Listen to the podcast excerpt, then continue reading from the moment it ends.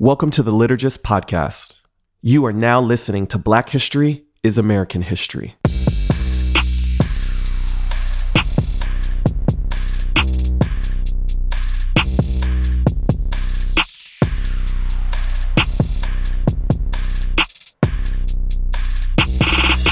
I'm William Matthews.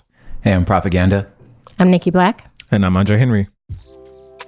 Today's moment in Black history Zora Neale Hurston. Zora Neale Hurston was born on January 7th, 1891. She was an American author, anthropologist, and filmmaker.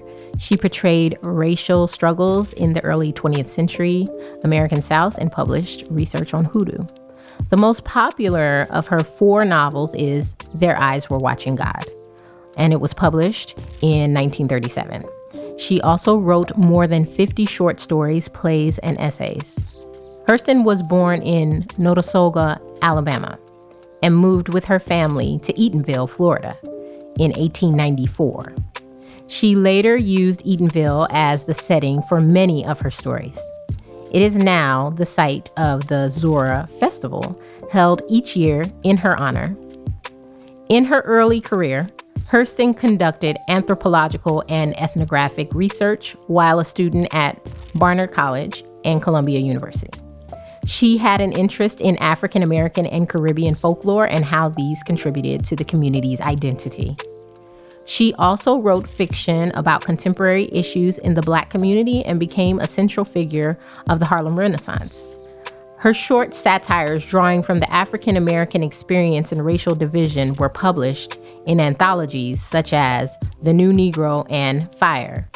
After moving back to Florida, Hurston wrote and published her literary anthology on African American folklore in North Florida, Mules and Men, and her first three novels, Jonah's Gourd Vine, Their Eyes Were Watching God, and Moses, Man of the Mountain. Also published during this time was Tell My Horse Voodoo and Life in Haiti and Jamaica, documenting her research on rituals in Jamaica and Haiti. Hurston's works concerned both the African American experience and her struggles as an African American woman. Her novels went relatively unrecognized by the literary world for decades. Interest was revived in 1975 after author Alice Walker published an article in search of Zora Neale Hurston in the March issue of Miss Magazine that year. Hurston's manuscript, Every Tongue Got to Confess, a collection of folk tales gathered in the 1920s, was published posthumously in 2001 after being discovered in the Smithsonian Archives. Her nonfiction book, Barracoon, the story of the last black cargo about the life of Cudjo Lewis Kossola, was published posthumously in 2018.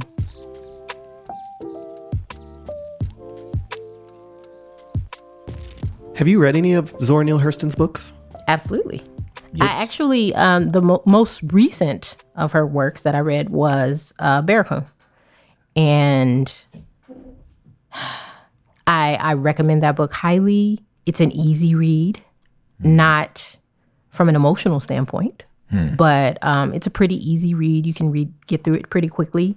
And it's so incredibly powerful What's the premise? she's interviewing Cudjo Lewis, and he was one of the last slaves, uh, one of the last enslaved Africans brought over. And what was the m- most moving part? I mean, the whole thing was was moving, but the when he describes he was a, a teenager. And the raid that happened in his village when he talks about that in detail talks about the burning you know um, their homes on fire and the elderly people being killed and the chaos and people running and being captured. I just it, it's profound. It's i i feel like it's required reading. You have to read this. Um, and then you know of course if you are black you have to have a good self-care regimen while you read it because it's it's it's a lot Yeah. Well, it sounds like I mean her whole history. She was an anthropologist and then wrote stories from that place. So it's like she immersed herself in these communities. She was traveling through the Caribbean, the American South, and she was immersing herself in local practices and research. And then she began to to write from these places and write stories that really carried the the flavor, the sound, and what it must have felt like. So that makes sense that that book would immerse you in what it f- feels like to be Cudjo. so so her work as an anthropologist that's meaningful to me because one, before I decided to study sociology, which is what I ended up um, getting my degree in, I considered cultural anthropology.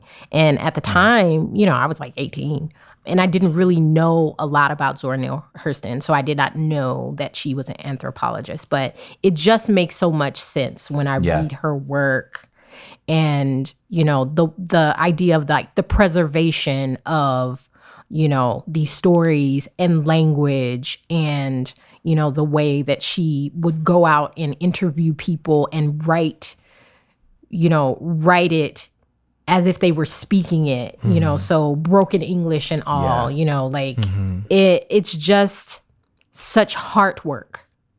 That's what i feel about her writing. It's heart work I don't know anyone else that has that type of creative approach. To like to do this kind of investigative research Yes, and to turn that, like- into art.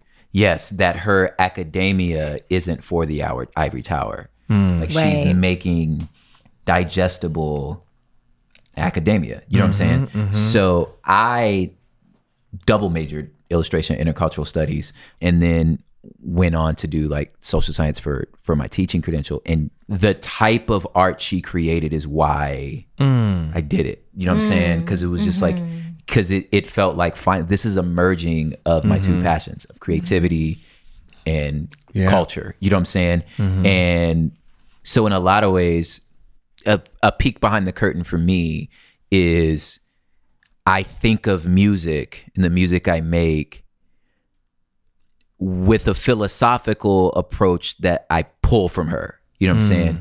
That like it's embedded in a moment. You know what I'm saying? I think uh I forget who exactly said this, but it's like the, the ways that we attain knowledge. You know what I'm saying? Like epistemology to go back to that, but like you have like the the the the metaphor is like you have like the knife or the sun. You know what I'm saying? So like the idea of like your thesis, your your doctoral statement, you know what I'm saying, your you know, your your PhD paper, your scholarly journal, that's like the knife. You know, it's linear. Mm-hmm. You know what I'm saying? Here is the point, here are the facts, here's my research. And there there's a time for it. You know what I'm saying? Mm-hmm, mm-hmm. And then they talk about like the deep soak or like the sun, which is like the information soaks into you slowly and it gets in mm. it's like it's like sunbathing you know what i'm saying so it gets in you but you can't point at where or how you just absorb it's in the story. So you absorb the knowledge in the story you know for hmm. like it's if you were to ask an ancient israeli you know how's god gonna save humanity? Well he's gonna tell the passover story. He's gonna tell the exodus story. Hmm. That's the answer. The answer is this story. Mm-hmm. You understand what i'm saying? Right? So like this is a very effective way to disseminate knowledge because it just immerses you in it. And you don't know i can't pull out a bullet point Yeah. That's but i know i know yeah you know what I'm saying? So that sort of like way that she communicates is is my my approach to making music. Is like I'm not gonna mm-hmm. make a point per se, but mm-hmm. you're gonna know what I'm talking about. and it's gonna Yeah. stay with you. And it's after stay with after you. I read Yeah. Barracoon, I found myself talking like Cudjo. I adopted some of his words and Wow. phrases, and I would mm. say it, uh-huh. and then I would have to like tell people well, Explain okay, yourself. it's- Yeah. it's- Uh, Because that's part of our history, and he's part of our history, Right. As Yeah. as Black people. yeah. Thank you for listening to this episode of Black History is American History.